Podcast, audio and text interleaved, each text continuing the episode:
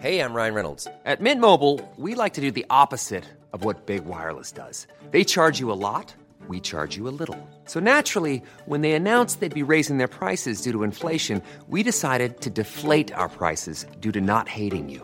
That's right. We're cutting the price of Mint Unlimited from $30 a month to just $15 a month. Give it a try at mintmobile.com slash switch. $45 upfront for three months plus taxes and fees. Promo rate for new customers for limited time. Unlimited more than 40 gigabytes per month. Slows. Full terms at mintmobile.com. Ever catch yourself eating the same flavorless dinner three days in a row? Dreaming of something better? Well, HelloFresh is your guilt-free dream come true, baby. It's me, Keke Palmer. Let's wake up those taste buds with hot, juicy pecan-crusted chicken or garlic butter shrimp scampi. Mm. Hello Fresh. Stop dreaming of all the delicious possibilities and dig in at HelloFresh.com. Let's get this dinner party started.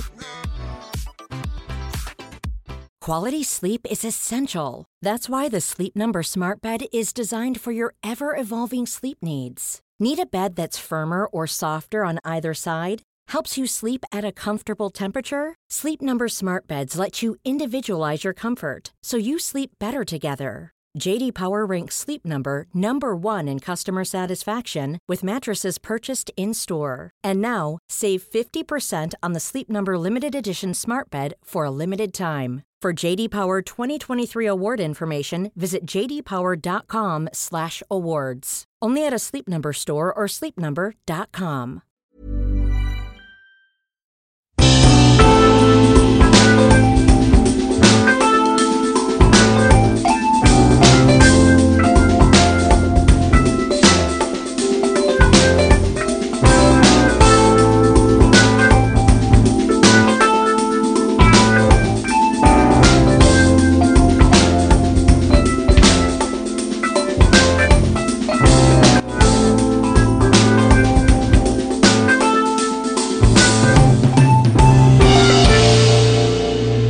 welcome to the Osher Günsberg podcast. I'm Osher Günsberg. Thank you so much for being here. This is episode 75 of this show with Jesse Israel, entrepreneur, record company guy, startup guy, meditator, bicycle rider, philanthropist. He's a lovely chap. I can't wait for you to listen to him at Jesse, J E S S E I S R A E L on Twitter is where you can find him. Thank you for being here. You can subscribe to this show in iTunes, uh, on the podcast app on your iPhone.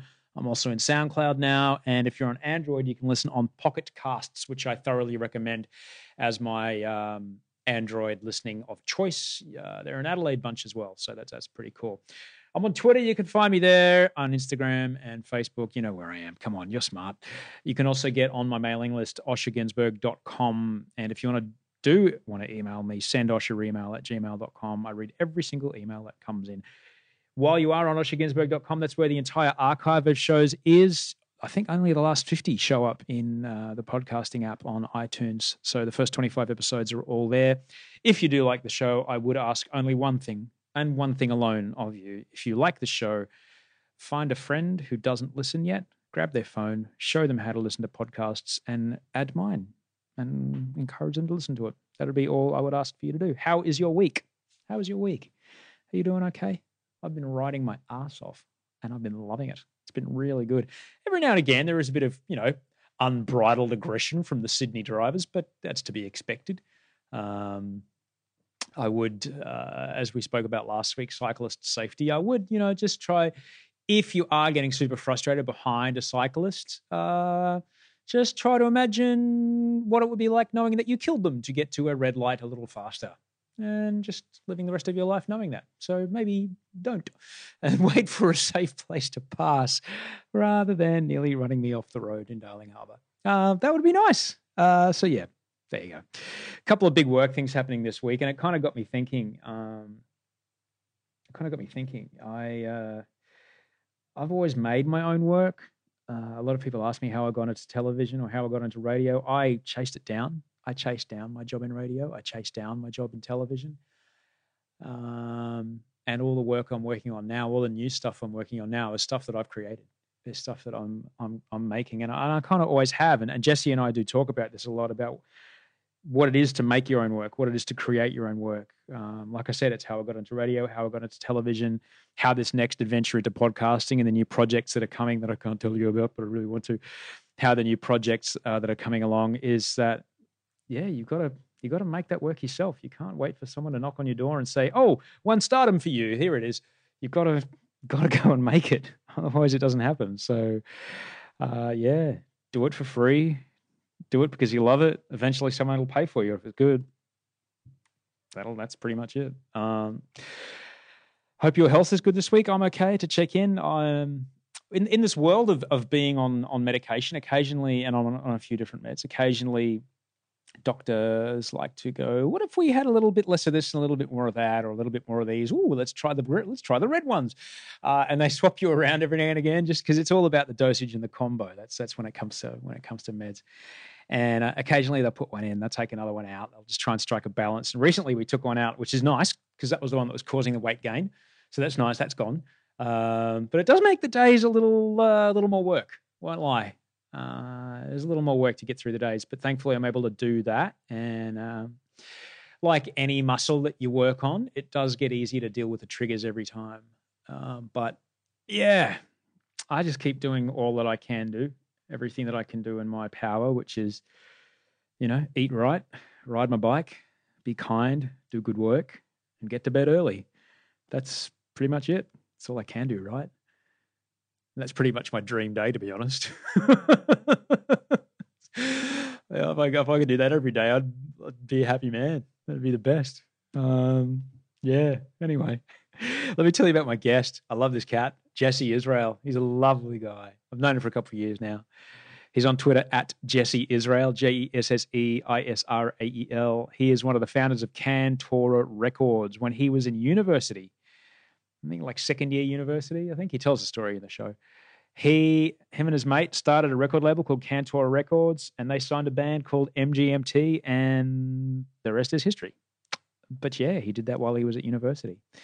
So he talks that whole story is quite interesting, and also he talks about how he transitioned from being a solely um, a music label to being a tech startup uh, hub as well, and how he transitioned into that and the value that he brought there, how he married the world of tech and music together, which is very very interesting. And uh, he and I spoke in December. This conversation is three months old now. We spoke in December last year in New York City. He came to my Airbnb on the Lower East Side on a cold, rainy day and he talked about how he's in a transitional period in his life uh, and that he has basically this very, very successful record label and startup entrepreneurial business that he'd built for the last nine years. He talked about how he's left an active role in all that to go and pursue something else he doesn't know what it is yet, which is really interesting. Um, that he's he was in this space of you know transitioning into this this new phase in his life. We also speak about meditation and what role meditation has played in keeping his head cool in tricky times, especially now that he's in limbo. But if you've ever thought about transitioning, about taking the leap, about leaving something that doesn't make you want to jump out of bed in the morning for you don't know what next, then this show is is for you. So uh, come on to the Lower East Side of of New of Manhattan the the central heating wouldn't turn on until 3 p.m. So it was pretty cold when he and I spoke. Uh, and we also talk a lot about riding bicycles. He and I have that in common as well. So enjoy this afternoon chat with the always charming, delightful, and inspirational Jesse Israel. All right, we're rolling now. oh, hey, Jesse. Hey. How you feeling today? Um, I feel pretty good, actually. Yeah. It's good to see you, man. Yeah, it's so great to see you. Um, if I'm looking over here, it's because I've got my notes about you written on my uh, written on my laptop. Cool. So I'm not checking Reddit or anything like that. um, How's uh distance? Uh, look, you're good, mate. You were just telling me you're a radio professional. yeah, I was. Yeah, where at? WNYU. WNYU. WNYU. What was your show? So the structure there is you want to be in radio at NYU, you got to start on the web platform. It's a WNYU.org uh, station. but I made buddies with someone who had a primo slot on the actual uh, 89.1 FM dial, which broadcast in uh, the whole tri state area Uh-huh. New York, Jersey, Connecticut, 8 to 9 p.m. Friday nights. He was my buddy. I was his intern. His show was called The Abstract, and it was avant garde hip hop and turntablism. Yes. And while I did my own show on the web platform, I worked for him and helped him out with his show. Timing just worked out, and within a year, I took over his show. So as a sophomore, um, I was on air, and my show got picked up in Japan for some reason, really popular. So I was in, uh, I was on 20 stations in Japan as well as the tri-state area. So it's cool. I built a following. Um, people would call into the show. I'd have people come in and do interviews, and and it was it's really what got me into the music industry. Avant garde, hip hop, and turntablism. And I'm guessing this is what, 10 years ago? Yeah. So- So ten years ago, yeah. Right around when Invisibl Skratch Piklz and things like that were really crushing Yeah. worldwide. It was, it was a yeah, it was it was a little bit after that, but Yeah? it was around that time period, yeah. wow. Yeah, because that's that was going on when I was in high school, and this was a, this was a couple years after that. But yeah, it was it was that that realm, Definitive Jux, uh, Aesop Rock, Cannibal Ox, Slug, Atmosphere. I saw Atmosphere playing at a big day out. Really? It was really good. Yeah, yeah, yeah. Yeah. Good stuff. So, look, I've wanted to ask you this question for a while. How old were you when you were this tall?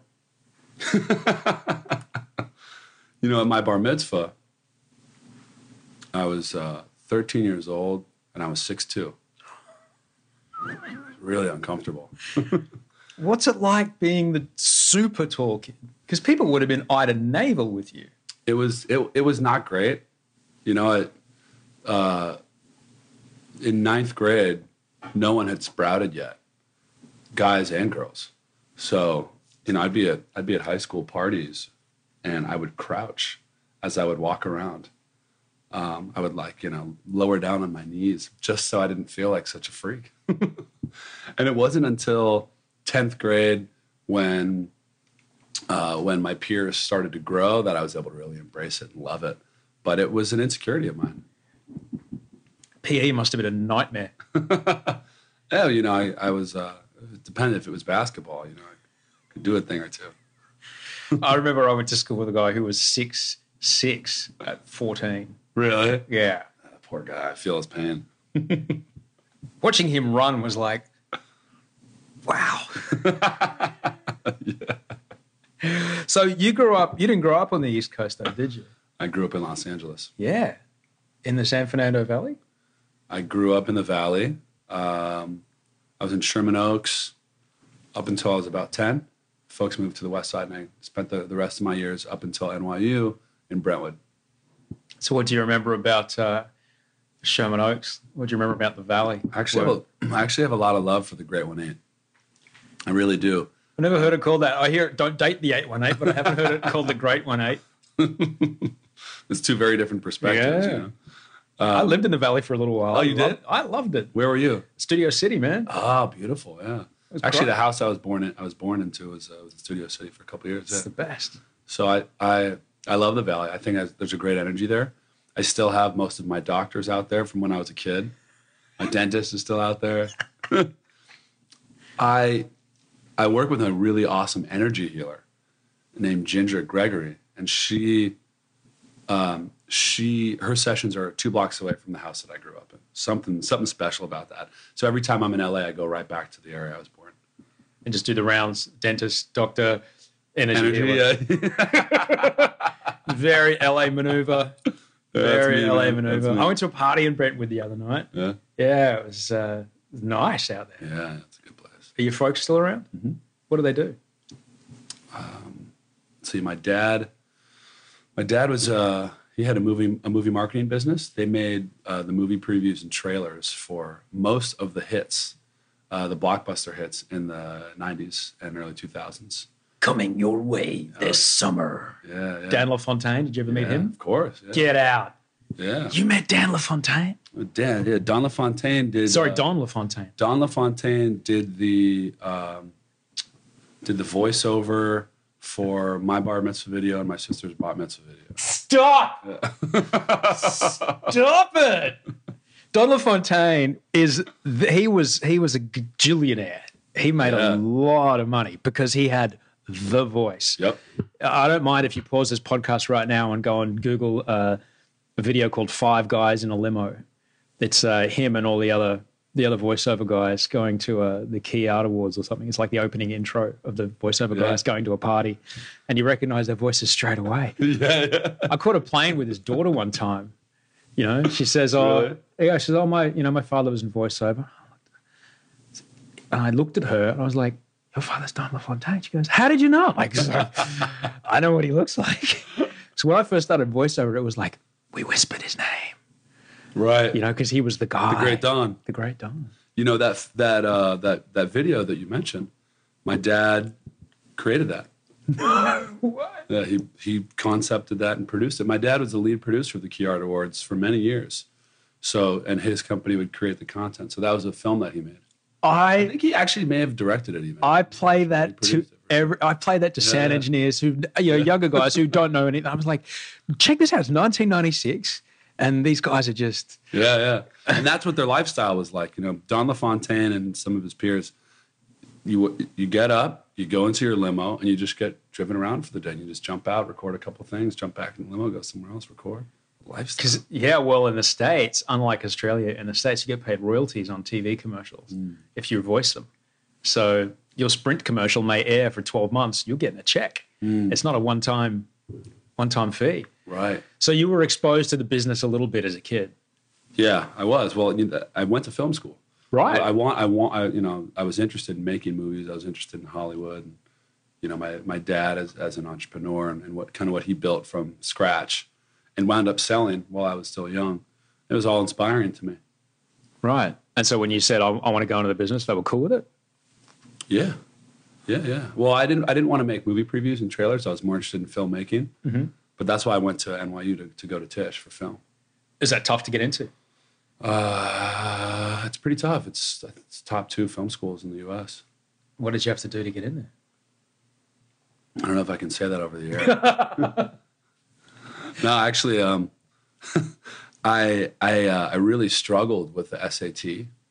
Uh, are you familiar with this with this test? That's like the, the high school aptitude test. It's really it's it it, it, it plays a, a very important role in getting into into college. You gotta you gotta nail certain grades to get into certain schools. Yeah.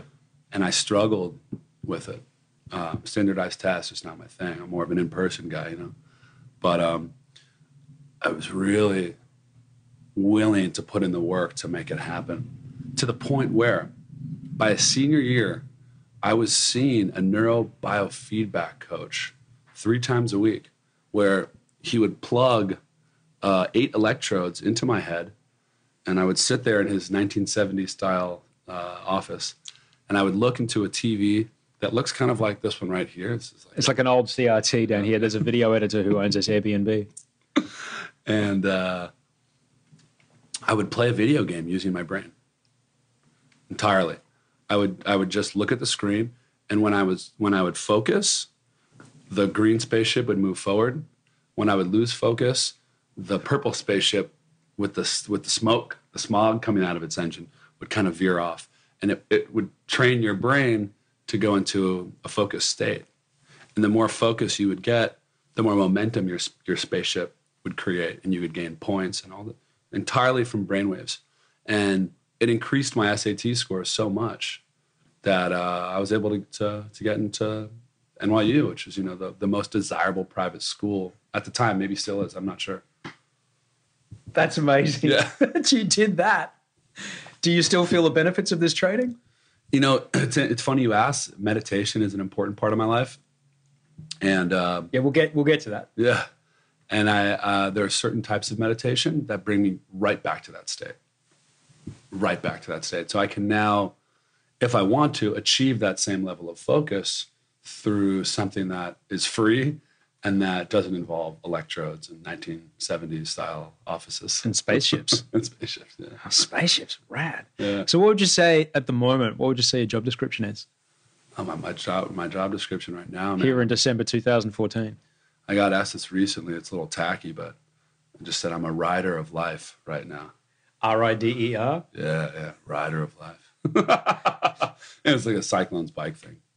Oh no, I I dig it. I dig it. I'm uh, and I'm I'm searching. I'm in a I'm in a transition period. Got it. Yeah, I'm resetting. For a man that's resetting, you're very calm. Thank you. Because not many people get to reset mode and can be this calm. I mean, I've got a lot to say about it. It's it's been eye opening and it has been challenging for sure. Well, let's let's lay the groundwork before we get back to this. So, what would you say? What was the first business you created? The first business I created um, was Cantora, and I was It's the record label. yeah Cantora started as a record label. I was sophomore at NYU. What's that? Eighteen. I was 20, I was 19 at the time, and this is when I was doing my radio show. And I was I was throwing uh, underage drinking parties in uh, in the East Village of New York. Which is where we are right now. Right, right. My roommate at the time, uh, within our NYU dorm, uh, told me that I needed to listen to this song, and I came. I sat down on his bed. We listened to uh, an MP3 recording, and he said, "You're going to listen to this song for the next two weeks, guarantee it." I was like, "All right, yeah, I'll check it out."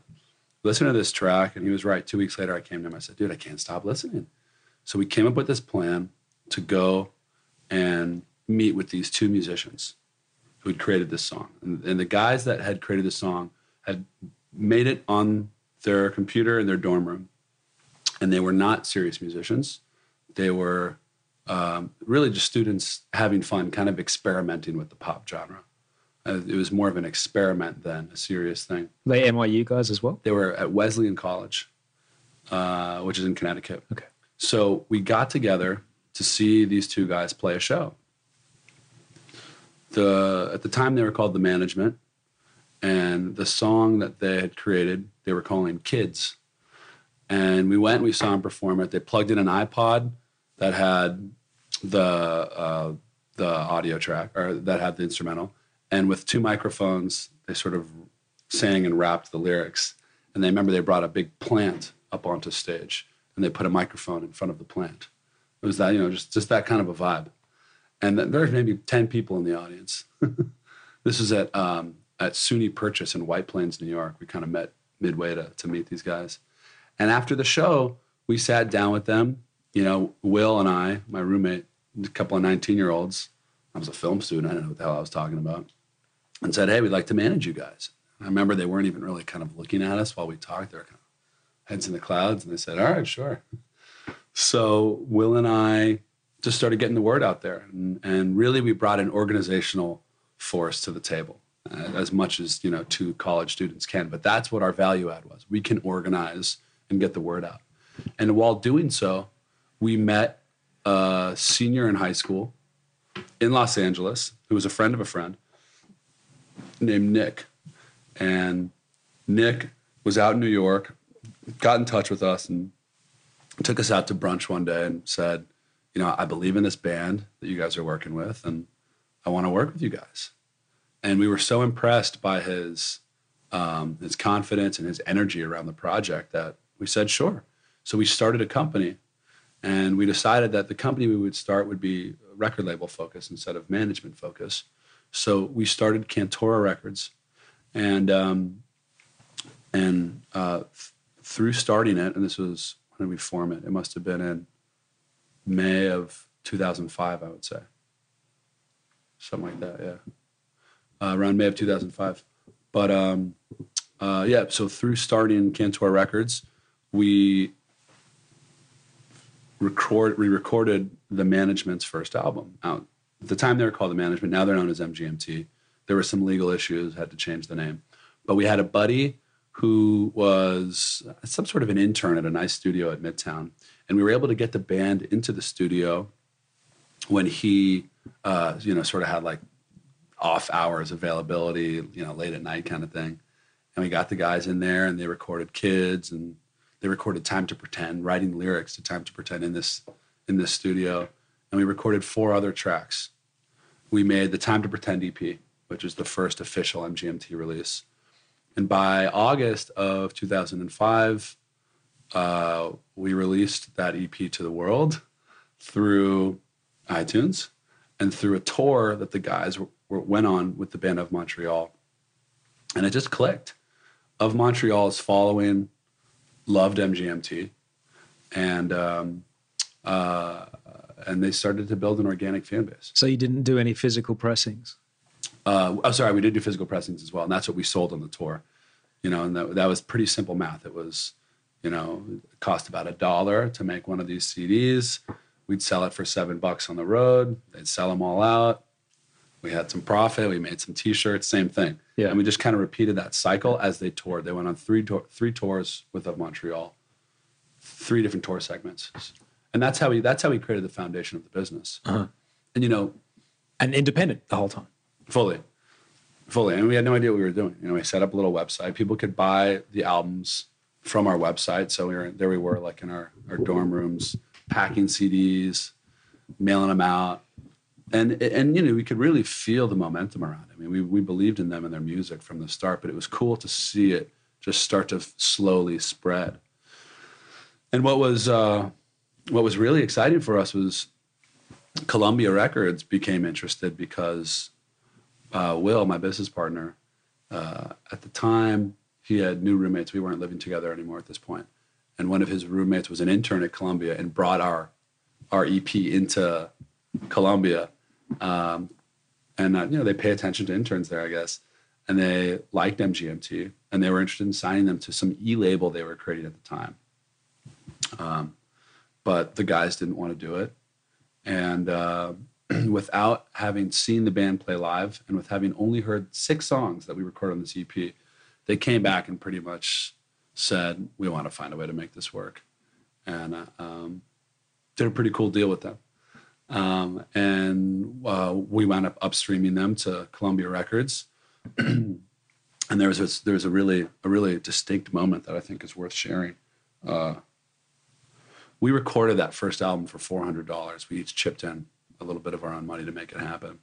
And when Columbia had signed them, part of the deal was that they were considering Columbia was considering buying our original album off of us, so they would own it um, because of some sort of fluke deal. We actually owned it in perpetuity.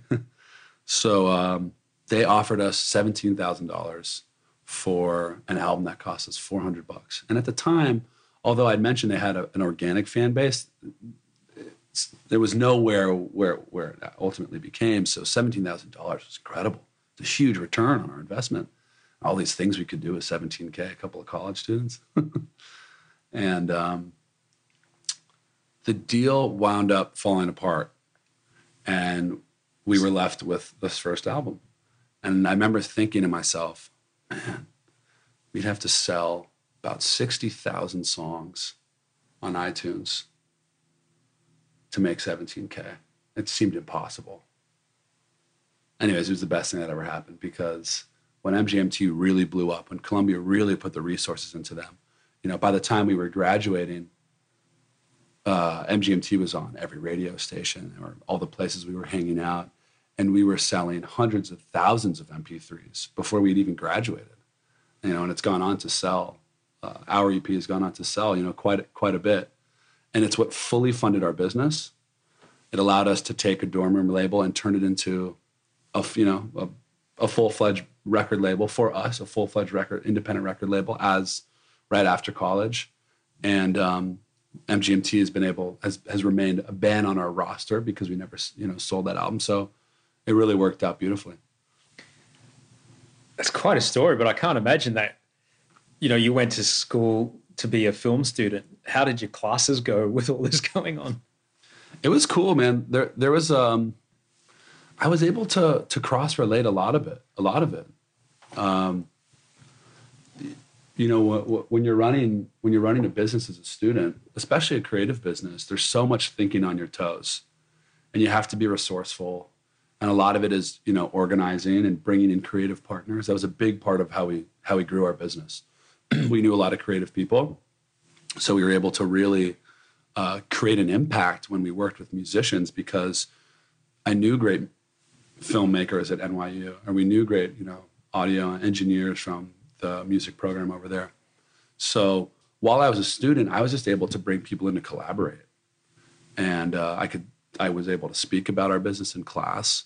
I was able to produce all of our music videos, which was very relevant to what I was doing as a film student. so there's a lot of crossover, and a huge part of filmmaking is is thinking on your toes and, and being creative, especially on a budget. So I, I learned a lot about both of those two worlds and was able to sort of cross pollinate in that way. You must have had some good parties, man. We had some great parties for years. We had some great parties. But I'll tell you, the thing that was most valuable from film school, um,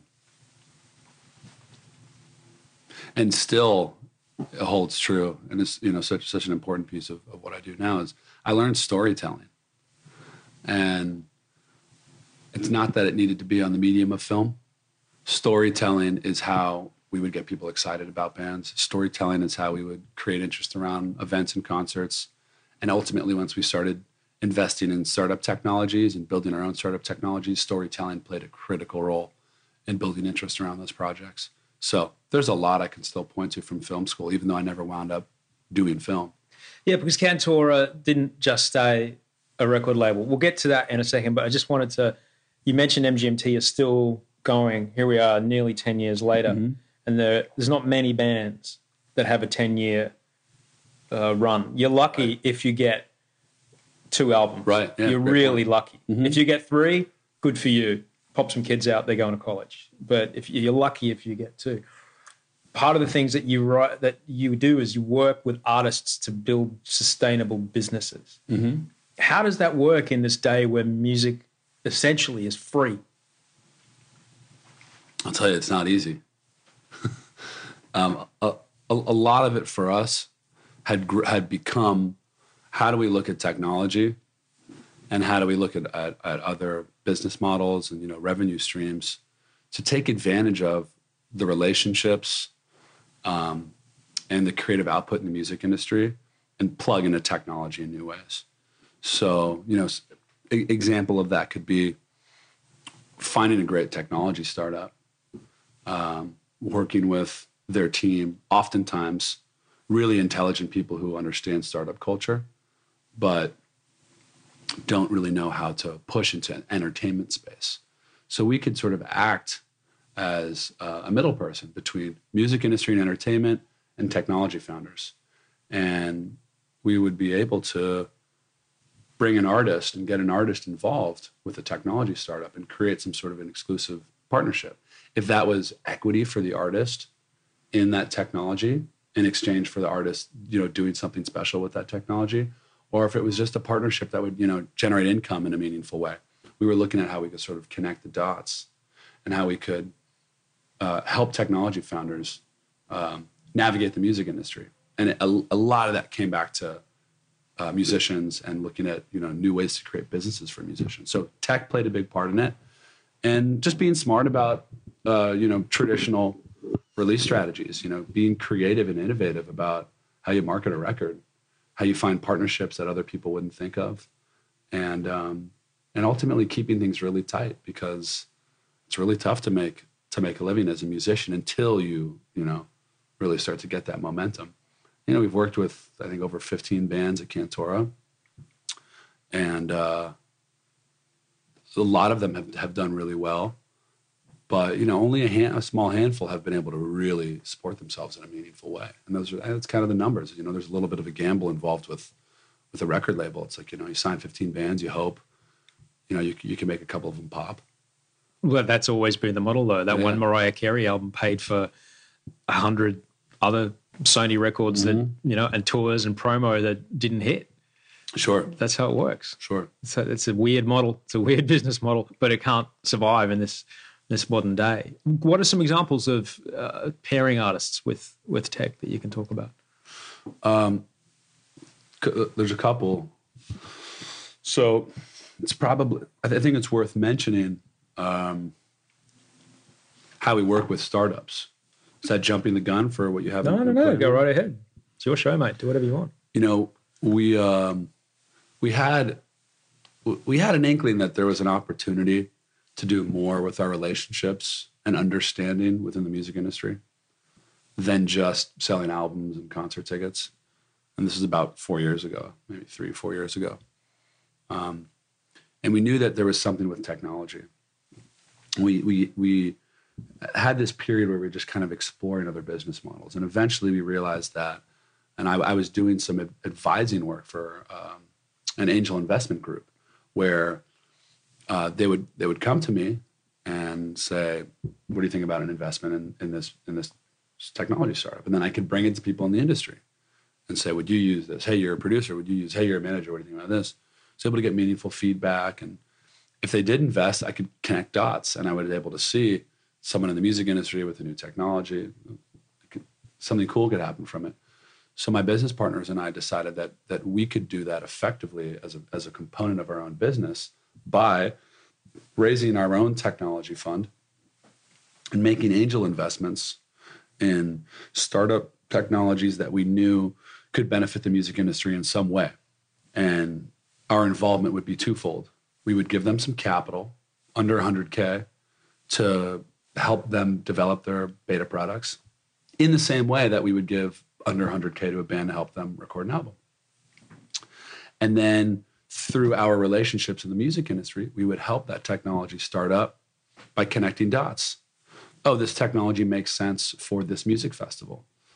We'd get them in the door with Coachella. Oh, this technology makes sense for this arena tour. Send them on the road with uh, Swedish House Mafia. Um, and I'll give an example in a second. Um, but what we were able to do was create case studies and unique marketing opportunities for these technology startups. Again, just like we would with bands when we had an album created. I mean, they're really the parallels were really strong. It was just it was just a different asset. But if it was a, band and an album, or if it was a startup founder and their technology, we're really doing a lot of the same thing. It was just it was just using our relationships and our strategy in music a little bit differently. Um, but we found that that was really meaningful for startups and it, it, it, excited us more in many ways because we were doing it for bands for a while and it's kind of feeling like we were hitting a wall. But here we were going to the same people we always worked with but instead of saying listen to this band this is what we think we can do with it it was check out this startup technology. There's nothing else like it out there. This is how it will benefit your tour or your festival or your album release or your label or management company whatever. And we found that technology uh, startup founders were willing to give us equity for that involvement. More equity that we, we would get for investing capital into their companies. we get up to five times more equity just for our strategic involvement. So, in addition to building out a portfolio, or sorry, a roster of musicians, we also built out a portfolio of technology startups that we invested in. And it was most beautiful when we could connect the dots, when the startups that we invested in could benefit the artists that we had on our label. To go back to your question, now that I've kind of laid the groundwork for what we were doing, um, couple examples come to mind. We were we were working with uh, and still advise um, a, a, technology called Sonic Notify. They're now called Signal 360. It's how we first met, I think. Mm-hmm. and uh, it's a cool technology. At the time, they were really focused on, and they were ahead of their time. Now that beacons have really taken off, they were doing beacons first. Um, send a high frequency sound wave through a speaker or a beacon that us humans could not hear, but our smartphones could hear. And they're able to deliver content and contextual messages in real time based on where someone was standing in proximity to a speaker. And when we met them, they were they were looking to push their product to you know grocery stores, you know pharmacies, buy this toothpaste over that toothpaste when you walk by the toothpaste aisle. and we looked at it as, well, maybe the best way to break this thing is to focus on entertainment. It's a little less creepy. Maybe there's some real value add we could bring to the table. So we took Sonic Notify and we worked with their founding team and plugged them into a couple of different concert experiences where you would get the name of a song sent to your phone in real time, or you'd have access to a video or a Spotify playlist that the musicians put together as a little added content after you left the concert. And you know, we're just kind of doing tests. But um, there was uh, was a Swedish House Mafia tour, arena tour that was going on at the time. I think it was their final tour, whatever that, whatever that was. And um, yeah, they played Madison Square Garden. It was, I think, the first and last DJ DJs. Right. They're humongous. Yeah, huge, huge. Garden, yeah. So we wanted to do an activation with Sonic Notify that would that would get the technology out there and also really benefit the band and their fans. So the concept that we put together with Sonic Notify's team was, um, let's create a crowd screen. If everyone holds up their phone through beacon technology, really through sending this this this frequency through the PA system at these massive arenas, we can speak to phones and have phones display a certain message. So everyone over here on the left has some sort of a, a you know a, a, purple spirally effect, and everyone over here has you know green fireworks on their phones. Those are really corny examples, but get the get the picture. So people were able to at certain moments hold their phones up within the crowd and create these these sort of shared visualizations that would react to the music. Um, and it was something that Swedish House Mafia was able to promote on their tour, and something that actually got quite a bit of traction. And um, it was cool because Sonic Notify was getting paid for that, and um, getting a lot of awareness for their their technology. And Swedish House Mafia was doing something innovative on their tour that you you know you couldn't see uh, otherwise. So that was a cool fit. Sonic Notify went on to they're they're no longer working with musicians and and, and tours. Now they're um, they power some NBA teams and sort of their, their crowd reactive stuff. And they do in aisle advertising. Ever catch yourself eating the same flavorless dinner three days in a row? Dreaming of something better? Well, HelloFresh is your guilt free dream come true, baby. It's me, Keke Palmer. Let's wake up those taste buds with hot, juicy pecan crusted chicken or garlic butter shrimp scampi. Mm. Hello Fresh. Stop dreaming of all the delicious possibilities and dig in at HelloFresh.com. Let's get this dinner party started. There's never been a faster or easier way to start your weight loss journey than with PlushCare. PlushCare accepts most insurance plans and gives you online access to board-certified physicians who can prescribe FDA-approved weight loss medications like Wegovy and Zepbound for those who qualify Take charge of your health and speak with a board certified physician about a weight loss plan that's right for you. Get started today at plushcare.com slash weight loss. That's plushcare.com slash weight loss. Plushcare.com slash weight loss. For some pretty big um, uh, retailers. So music was just a, a springboard to create awareness and case studies but they got their toothpaste. They got their toothpaste after all. They got their toothpaste after all. so this sounds like a pretty exciting part of the the world to be working in, and you've just extracted yourself from it. Yeah, yeah. What was the day you went? Oh, I need to do something else because that's a pretty. You know, anyone listening might go, "Hang on, you're fusing these two things together." People are giving you equity. Things are crushing why would you want to leave? So, right. What happened? What was it going on? So, a couple things that led to that. The first was um, I learned that I was really good at helping startups and working with startups. I became a, an advisor to many startups, and as our company invested in more startups, I was able to, you know, especially with partnerships, through fundraising to kind of creative partnerships, I was uh, I was I was having an impact. So are my business partners, um, and I learned that I didn't really want to be a, an angel fund. I didn't really want to do you know VC work. After doing it with four or five startups, I realized I, want to put this energy into my my own startups, not other people's startups, because um, it was like school you know, going through and working with these products. And we were music industry guys. This, is, this opened us up to the technology world. And suddenly we were part of a whole other industry, an industry that I liked a lot more. it was more collaborative. It was way more open-minded. There was a lot more room for growth, in my opinion. Um, so I just found it more exciting. You can scale a lot more, and you get paid for each unit. Sure, sure. Um, you know, I, I uh, I think the collaboration component was the thing that got me the most. You know, I would leave a meeting with someone in the technology world, and the meeting would end with them saying, Jesse, I got to intro you to this person, that person, and this person. Yeah. In the music industry, there's maybe four or five meetings over my 10 year career in the music industry where a meeting ended that way. Right. You know, and, and one, one theory for that, you know, I, I think in the music industry, people really want to hold on tight to the musician. There's not a lot of collaboration. It's usually one label, it's usually one or two managers, it's one booking agent, and everyone's fighting for that band. Whereas in the technology world, uh, investors will bring each other in. You know, it's like when a, when a startup's raising money, it's about pulling in different people to come and help and support. So there's something about a collaborative spirit, maybe just in the nature of the business models, that has something to do with um, why there's more of a focus on collaboration versus the music industry that was really you know keep your cards close to your chest. That really appealed to me. Mm-hmm. so that was that was one thing.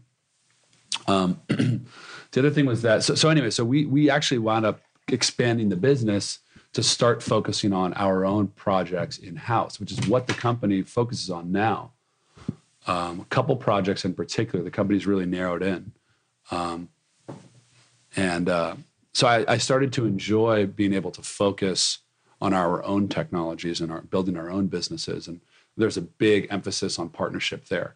But when this was going on, we were calling the shots, as opposed to I'll bring in partners and then someone else is calling the shots. Sometimes kind of burning bridges with relationships and that kind of that whole thing happens. So the first thing I realized was I want to I want to do this stuff and I want it to be focused. I don't want to invest in a bunch of different technologies and help 10 different companies and sign a band here and build something there. I was really getting hungry for focus. The other thing was that I found that my heart was just falling out of love with the music industry.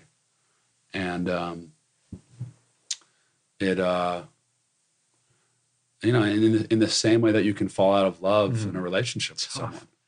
And actually, there's there's so many analogies to. Yeah. There's a, a lot of parallels to being in a relationship with somebody. So did you grieve? Yeah, yeah, totally. I mean, you know, it was it was it was strange because the logic. So, I, there, there, there's there, my buddies and I when we talk about relationships and dating, we talk about uh, the three L's: logic, lust, and limerence. The logic would be when you're dating someone. The logic would be, oh, I like these details about them they have money or they have a cool job or they are pretty or they have a great family or not. Logic. Lust is that that sexual chemistry. And then limerence, which is which is my favorite, which is that X factor. It's that thing that just like makes you want to be with the person. It's that thing that just, you know, makes you want to hang out with them for a couple minutes in between a meeting just so you can say hi. And I think about that a lot when I'm in a relationship with somebody. And with my nine my my nine and a half years at Cantora, I sort of experienced all those things. The lust piece, I'm not really sure how to fit into this analogy. I'm sure I'm sure it's there in some way, but the it'll the, be there in the deal. Come on, there's a bit of there's some testosterone in deal making. There is, but the logic was in, was getting stronger and stronger. By the time I was ready to leave the company, the logic was at its strongest. The company was so well recognized. We were, we were becoming leaders in music and technology. We were making more money than we ever had before, and I was paying myself more than I ever had before.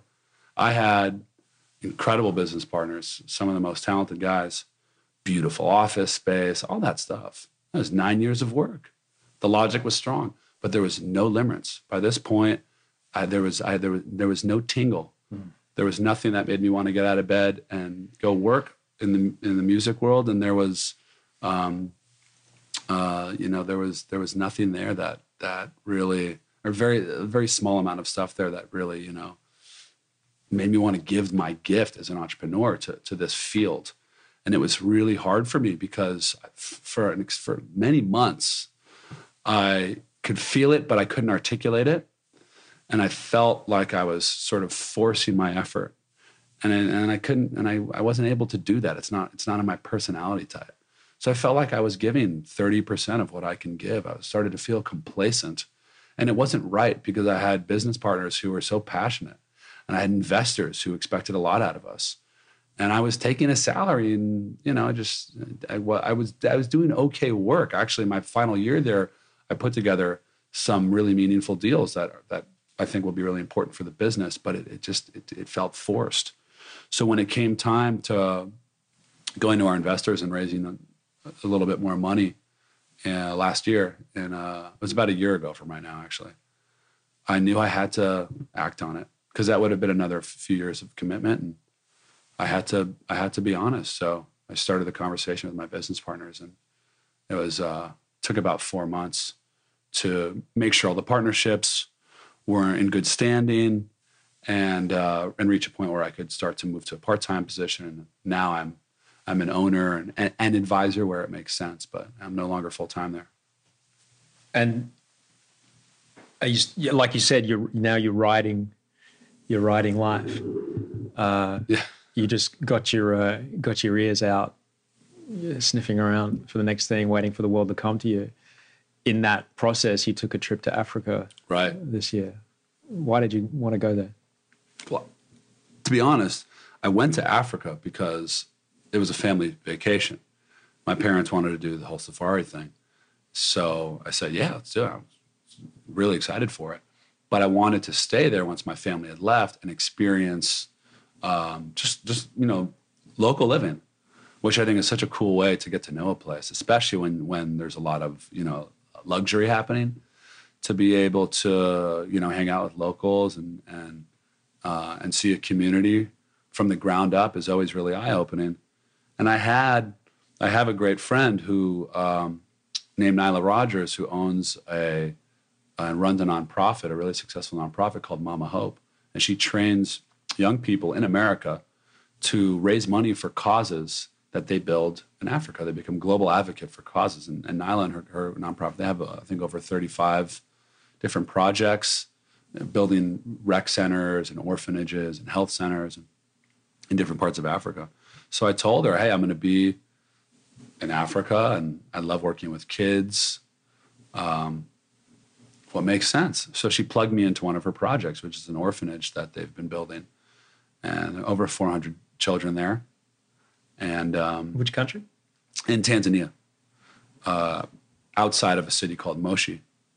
So I got to spend some time working with kids and teaching first grade. And I brought a couple of soccer balls. And it was 400 plus kids had they didn't have a single ball at the time.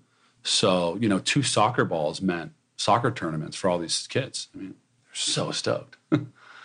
and uh, yeah, it was an incredible time. And what did you? Uh, what did that leave you with? What did that experience leave you with? Well, a couple things. It actually started, I was looking at play culture because I learned while I was there through some local leaders that play culture often gets overlooked, at least in this, this part of Tanzania that I, where I was. Um, and play culture is critical. Having, having fun as a child is so important. And that's why I wanted to bring soccer balls and I brought jump ropes and and otherwise, it's not like these kids were unhappy. They're actually incredibly happy kids. They, they, they, it seemed to me like they were able to have fun with anything, just a little bit of sand. They could play games in the sand and stuff. But I, I started to become interested while I was there in how we could, you know, make play culture juicier for these kids. And I was thinking about bicycles because I've been leading this, this bike club, bicycle club for the past year. And now it's a year and a half. Um, which is essentially a group of over 1,300 people between New York, LA, and San Francisco that come together, ride bikes, uh, meet new people through you know adventures on two wheels. And um, I was thinking a lot about the bike club. We're called the Cyclones. Thank you for naming it after an Australian storm. I appreciate that. Sorry about that. No, no, no. It's great. It's awesome. I mean, it's the same thing as a hurricane. It just spins the other way. So I was thinking about bikes, and I was thinking about how, by far, the most fun that I've had, and I think a lot of people who are in a bike club, the most fun has come from these big group rides that we do. It's pretty fun. It's pretty fun you know, when you ride with a bunch of people. There's just something special about it. Something great about it. And uh, so I was thinking about how I could how I could give that gift to to some of these students. Um, so with the orphanage I was at, I, was, I spoke to their headmaster and I said, "Hey, look, if I got you guys a couple bikes, would it be valuable for you?" Uh, one thing I was sensitive about going into was making sure that if I'm was going to have some sort of charitable charitable component to my trip there or after my trip there, that it fit into a priority of the community. And they said, "Yeah, I mean that'd be amazing." Um, said if we had bicycles, we could we could do these bike programs where kids could uh, have bicycle tournaments, and we could teach them how to ride bikes. And I said, oh, that sounds really fun. And we started talking about it more. And he said, you know, to be honest with you, these bikes will also really help us, the school, because, uh, you know, sometimes it can take a while to get to places. If we need to copy some papers, it can take hours. But with a bicycle, you can run an errand like that. And it means we have a staffer on board that otherwise would be gone. And we said, oh, that sounds important. Also, it can take hours to get to a hospital. This could really help with, with transportation emergencies started talking more. And, and just sort of while we were developing this sort of really loose idea while I was out there, I was meeting different locals. And four or five times it had come up in conversation. And I had met peers who, when they were young, were walking many miles to get to school. Um, I met a handful of people that were walking anywhere from 10 to 15 kilometers. That's up to 10 miles. One way to get to school. That's like walking from JFK to Manhattan, um, just one way. And they were pretty much used to it. It's, it's the way that they were raised. A lot of times that meant running for one hour because walking for four hours takes a while. Yeah. and what comes with that is I'm still able to get to school, still able to be a happy student, still able to be uh, an, a bright student, but some limitations come with that. Students were I found as I started look, looking more into this this commuter issue that students get get taught, we're getting exhausted in class and often fall asleep in class, and that um, when they get home after these long walks, it's dark out, and in a lot of these rural areas in Tanzania, there's no electricity, so doing homework is not realistic. So it's just it was it was just a limitation to students, you know, reaching their academic academic potential. So a little light bulb went off, and I was saying, oh, there's all these issues around. Um, well, bikes could benefit many things. What is the most important? Is it creating play culture? Is it helping with transportation emergencies? Is it identifying good students and allowing them to reach their potential?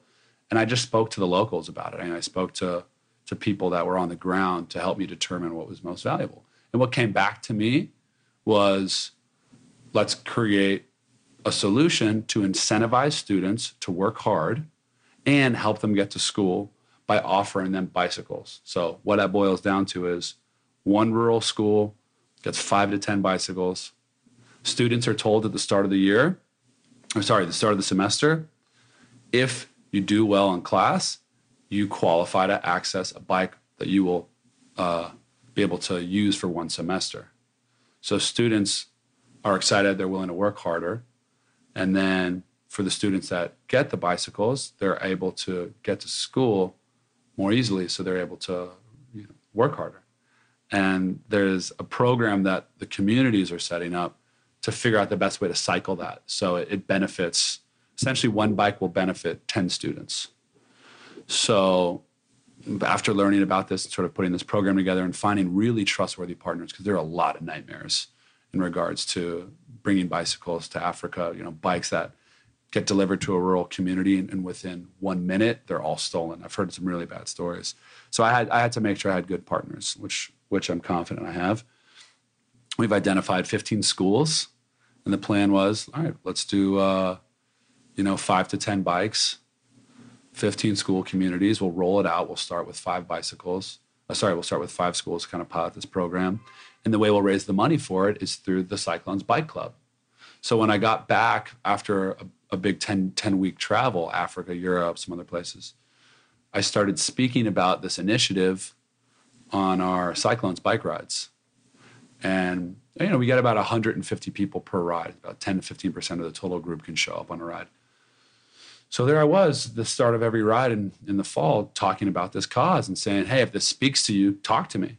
And because we are a, a pretty large group of connected, talented, creative people, I was able to build a team of about 60, 60 cyclones who had different skills and things that they were willing to contribute to this campaign. So with about 60 cyclones, we built this great video. We put together an Indiegogo campaign. We had logos made, beautiful photos put together.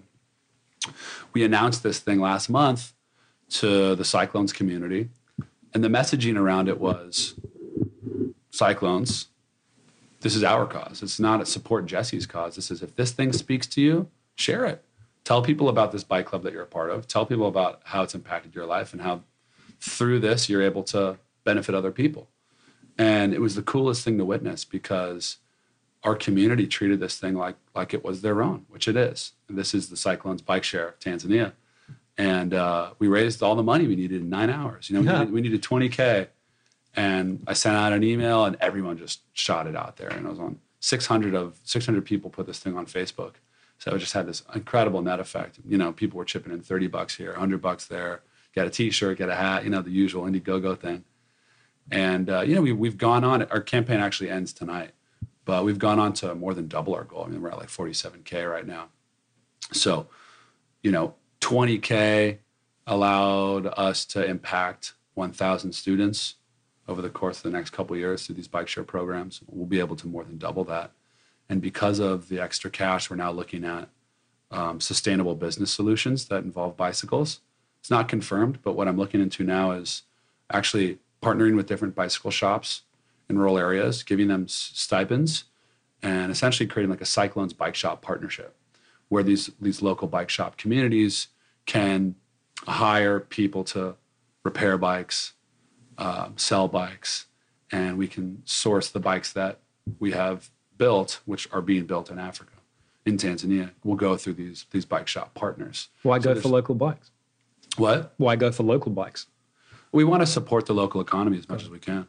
You know, it's like it's it's like if, if we're going to bring forty seven thousand dollars into, or we have forty seven thousand dollars to spend, and it will impact a lot of people. Why not push that money into the Yeah. the local economy? So that was important. The bikes themselves don't come from Tanzania, but they're purchased by locals in Tanzania who then hire people to build their bicycles. Right. So yeah, so that so that's that's a program we put together. As it it feels like that's um, in alignment a little more than the three L's as a part of this. You think? yeah, yeah. Still not sure about the lust piece, but I think it's there somewhere. telling you, man. the lust can be there in the magic of, you know, that many people kicking in for your campaign. That's true. That's true. Absolutely. No, you're right. You're you're very right about that. That, that and that that was that was the coolest thing to see about the the launch of this campaign. Seeing how people stepped up and just seeing how many people supported this thing, were touched by this thing, just see, seeing it grow. And it reminded me that, you know, community is a really powerful tool for creating change, for creating impact yeah. you know and as as the cyclones grows and as we continue to do these rides and we're in three cities now with more to come um, i think this will be this will be a really meaningful for, meaningful part to what we do it's not just riding bikes and meeting great people and having these adventures on two wheels there's a, there's a cause component that we will support as a group moving forward and this was a, a great first run I'd love to do a Sydney one for you, man. i would love to make that happen I'm there from March. I'm there for a couple. I'm, I'm there in March for a couple of months. So it would be incredible it'd be, yeah, we can do that. let's go global man Just wondering where we could do it in Sydney. yeah What do you normally do? You, you do a round trip and then eat at the end, or you do point to point and then eat at the end? got to do round trip Yeah. If you do point to point, it messes people up too much. Got it. You got to return to where you start. We used to eat at the end, but it's too big now. 150 people all eating somewhere. You know, it's not Yeah. realistic. So what we, I mean, we're we're an instant party. So I'm able to reach out to buddies who are promoters and say, hey, our ride ends at 9 p.m. on Saturday. I'm going to show up with 150 people. Can we have some free alcohol? Sure. Right. Okay. We'll figure. We'll figure out. I'll talk to you about that later. but I've got I've got uh, two bikes down in Sydney, so uh, well, you know, my first experience on a tandem bike was when I stayed with you at your place. You know, That's right, you rode- in tandem. my Schwinn Tango. Yeah, How good's the Schwinn Tango? incredible, incredible bicycle. And, She's uh, seen some. She's seen some miles. That girl. I bought her from the rental place down the road for a Oh, hundred you- bucks. Really? Yeah. Got for a hundred bucks? Yeah, and then I put 175 worth of brakes on it. it's worth it. It's a gorgeous. yeah, she's bike, done bright 10,000 miles. Yeah, It's so good. Cup holders. it's beautiful. Yeah. Every now and then, I'll take a tandem on a cyclones ride and invite a very special friend to join. Well, that's the thing. I was because I don't drink. I needed to have something that I could take girls on dates Sure. because the best part about a tandem is you can talk. You can have a Exactly. full conversation on a tandem. Right. You can let her drive. You can drive. Right, right, right. If she doesn't want to pedal, she can put her feet up. totally. If and the best thing is if, if someone doesn't know, and I've had a, a girl on the back of my bike that does never had never ridden a bike before, because you do all the work. right. If they've been You on a bike front, at the yeah, gym, yeah. that's all. Do you know how to move your feet and a pedal? Yep, sure, great. Yep. And then it. we're away. You handle the balance. Yeah, I'll be honest with you. Everything you just said, I experienced on your tandem when I borrowed it for those 10 days. it's great, right? Incredible. And the best, I put a bell on the back so that. Uh, Oh, yeah. yeah, yeah. So there's two, there's a name for it, Captain and Stoker. So I, I wanted to put a bell on the back so that you know, because I'm a big fan of. I'm a dinger. I'll ding at you. Right. I want you to ding back at me. I'm- I'm, love I, that. I love a ding. I'm, I'm hello, hello on the ride all the time, always waving at people. It's a beautiful instrument. It is, and so I put a bell on the back so that they could be a dinger as well. Perfect. Be a dinger. It doesn't cost. Doesn't take anything. Man, you don't have to say anything. guy. Just move your finger and go ding. If I Right. ding at you, ding back. We're both on bikes. Bo- I've got a dinger on my road bike on my fancy middle-aged man carbon fiber bike. I've seen it. I put a bell on it. And people look at me like, "What are you got a bell on that for?" I'm like, "You don't, you don't know the Santa Monica boardwalk, man. Yeah, that's a life or death situation. you got to ding. You got to have that. You. I should have to shout out, "Hi, excuse me, coming Right. through." You got to smile, otherwise people get super, super mad. You know, something that you that I'd love for you to see at some point. There's a there's a new tradition in the Cyclones. Yeah. Ride. It's about eight, six six eight months old. Every ride now, we find some large open area where we lead the group and get into a giant circle where we we bike in a giant circle. We call it a cyclone. Fun. And while we while you got hundred plus people cycling in this large circle, everyone is doing their bells, and it creates this beautiful dingy galaxy of of laughter and and so uh, great. and bell sounds. Yeah, it's wonderful. That And it's a is. special moment. All right, I'm gonna make one happen down in Yeah, Sydney. you got to do it. I'm- I don't know if I can find hundred, but I can find enough. I'm sure. Uh, it, it builds, man. You know, you know. I mean, it was 15 people on the first ride. All right, I can get 15. It grew from there. I don't think it'll all, be a problem. all word of mouth. it wouldn't be a problem getting 15. So we've uh, we've talked for a while yet, but I I do want to talk to you about one other very important thing that you've given to me that I know plays a big part in your in your life, and that is meditation. I've had uh, my meditation teacher Light on this show. He came on, I think it was like episode 21 or something like that Cool. whom you introduced me to. Mm-hmm. When did meditation come into your life? I'm, you know, if you're the Southern Californian Sacramento Valley, San, San Fernando Valley guy who's going to the, the doctor putting calipers on your brain, controlling video games, and with an energy healer, I am imagining that meditation wasn't too much of a step from there. How early? How early did you know about meditation? Um, well, let's see. I introduced it into my life four years ago. It was right around the period that I mentioned earlier when I was interested in, in pushing into technology and I was burning out running a record label. I kind of brushed over this when we were speaking earlier, but I had a, a pretty much a breakdown where, and it was all based on career and identity. And, you know, I was around 25 at the time. So I was just like, I don't want to be running this record label. This, you know, I want to do more. I'm interested in, in technology. I had no idea how to get there. I'd been this label had defined me my whole life, and or not my whole life, but you know, my adult adult life. And I just I was I conf- was faced with this giant question mark. I just didn't know what was next. And as a con- control freak, and as someone who's had this this business and work purpose to sink into since I was a student, at that point in my life, the question mark just totally terrified me and I kind of fell apart. So I started looking for ways to better manage my anxiety around the unknown and around what I was going through. So I started looking into meditation. I did a Sham, I did the the, the Shambhala Institute as a course here in New York. I think in other cities as well. It's a really disciplined style of meditation. It's different than what you and I practice now, which is Vedic meditation. But uh, yeah, the, the Shambhala meditation was the first thing I tried out. Um, I was just practicing. It's you know you, you you sit in the way that you see meditators sit, and that kind of uncomfortable, you know, no back support, legs crossed, and it's it's an eyes open practice. And when thoughts come to you, you sort of label them. You say thinking, and the hope is that you reach a point of complete stillness, which is what a lot of people think of when they think of meditation. Although lots of meditations that that don't involve that. Um, anyways, I was so disciplined and willing to try that I went with that that style of meditation for about I don't know eight months, and I started by doing three minutes a day every morning, eyes open, and then I um, uh, once I reached about three weeks of nailing that, I started to do um, ten minutes, and then I got to about twenty minutes a day. And the benefits were almost instant with that style of meditation. I would walk into my office uh, just kind of feeling like I was floating and I was able to start to really put some of these ideas around technology into play, music and technology into play. And I was able to actually reach a point where I just sort of had faith in myself and felt good about the future and kind of let go of the fear around it. And uh, and that's when the whole technology funding, Cantora Labs, and all that stuff, you know, uh, blossomed. And it was right around the time I started meditating. Now, what I practice now is what I recommend for most modern people. And it's totally what I'd recommend for anyone listening here that's interested in meditation.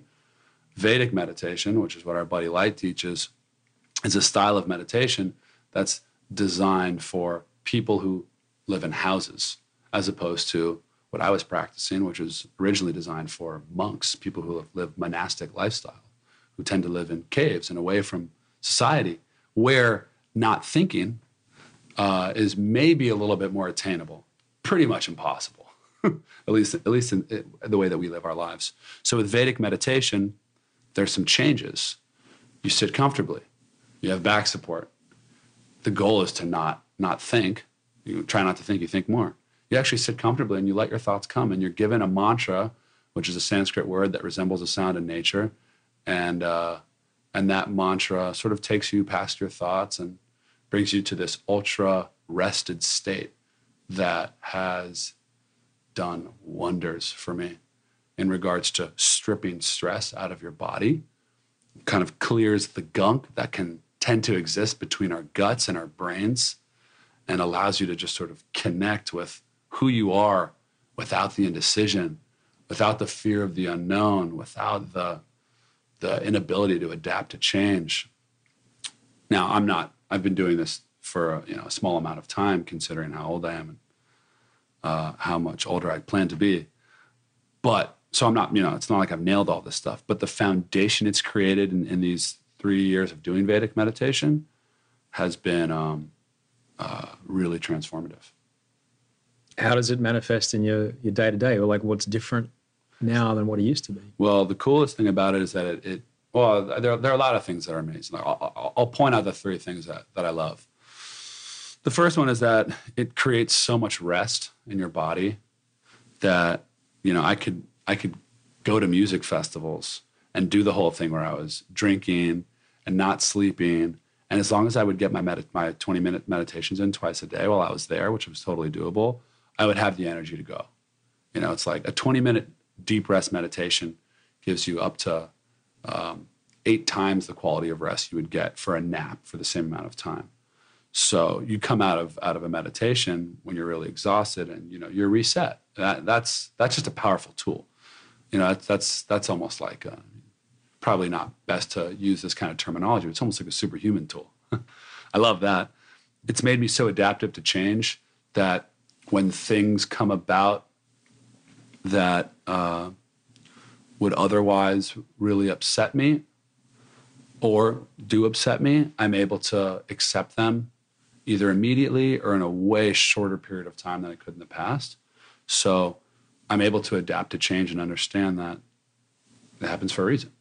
And that um, uh, it's been great for me because I've been able to, t- to sort of shift the way I look at incoming information. Let's say news. It can be good news you get a good email about something, bad news, you get a bad email about something.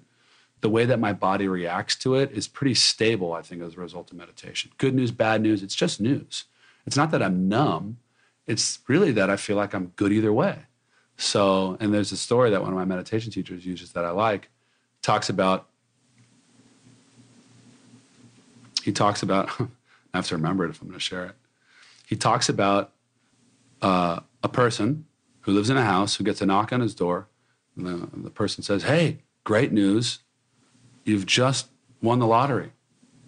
And oh, the guy said, Wow, that's great. He said, well, My life was great before, but this sounds pretty cool. And the guy comes back the next day and says, Hey, I'm so sorry, but uh, it's actually your neighbor that won the lottery. He says, Oh, man, well, that's all right.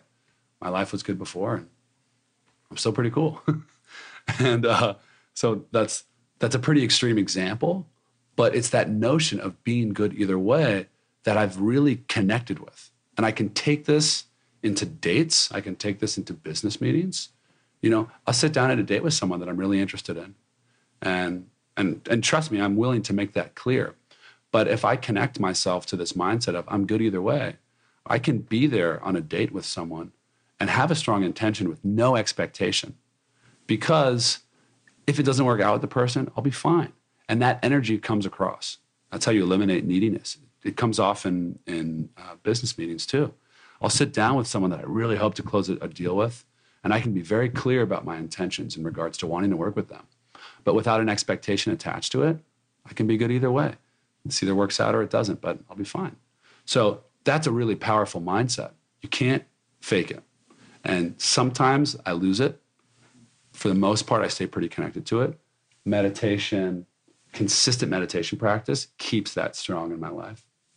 So that's a good one. And the last one I'll share is that uh, um, meditation and its removal of stress in my body has allowed me to have a clearer connection between my gut, my heart, my brain. What I mean by that is I can hear my intuition more. So I don't struggle from indecision in the way that I used to. I mean, I would be in Bed Bath and Beyond before I was a meditator, and I would start to sweat trying to figure out if I want to get the, you know, the the the teal towel or the charcoal gray towel. you know, you ever sit down with someone and they can't decide what to eat at the restaurant? Go back and forth. They want your opinion. They want their opinion. They want the waitress' opinion.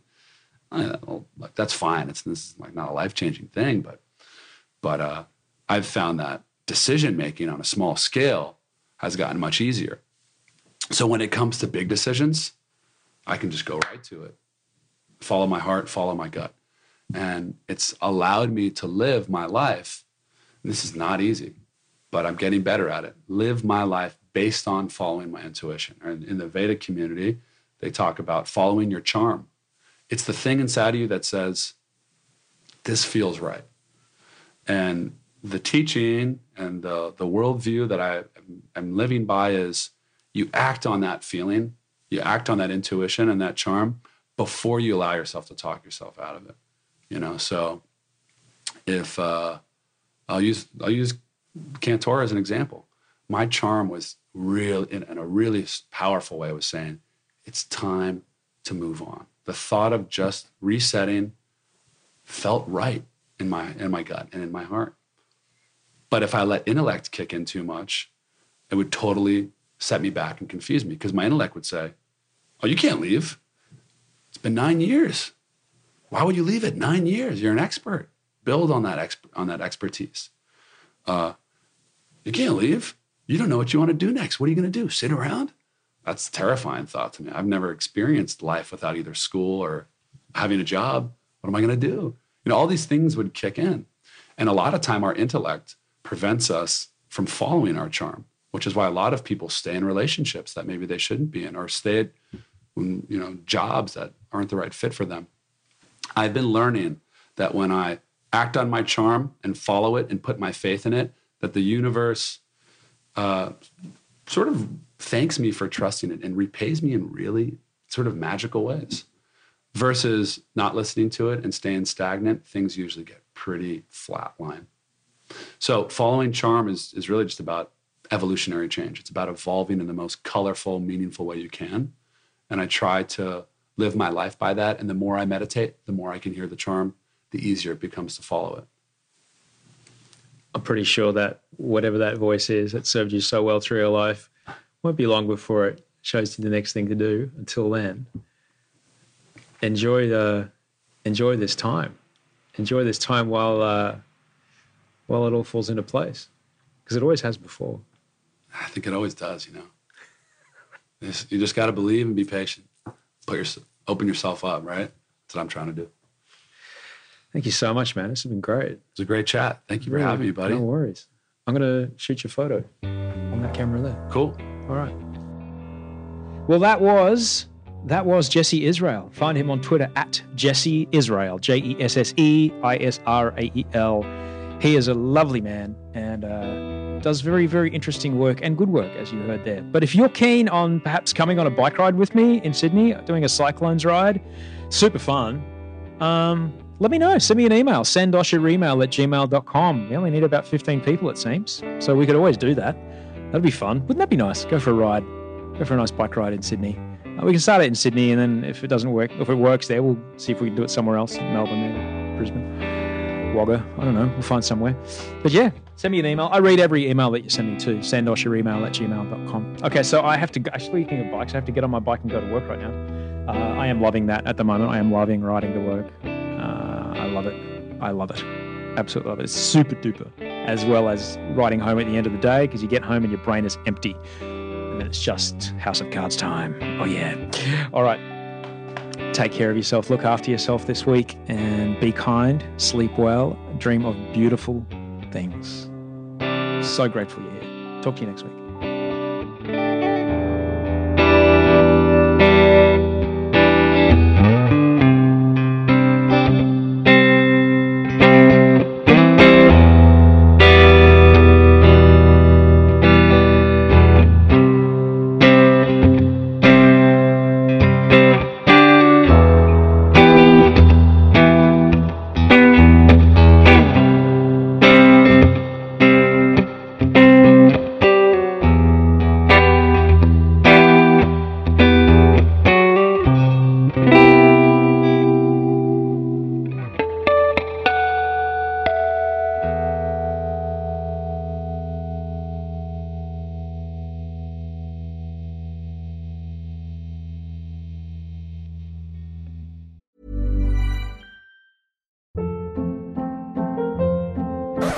Hold up. What was that? Boring. No flavor. That was as bad as those leftovers you ate all week. Keke Palmer here, and it's time to say hello to something fresh and guilt-free. Hello Fresh. Jazz up dinner with pecan-crusted chicken or garlic butter shrimp scampi. Now that's music to my mouth. Hello Fresh. Let's get this dinner party started. Discover all the delicious possibilities at hellofresh.com.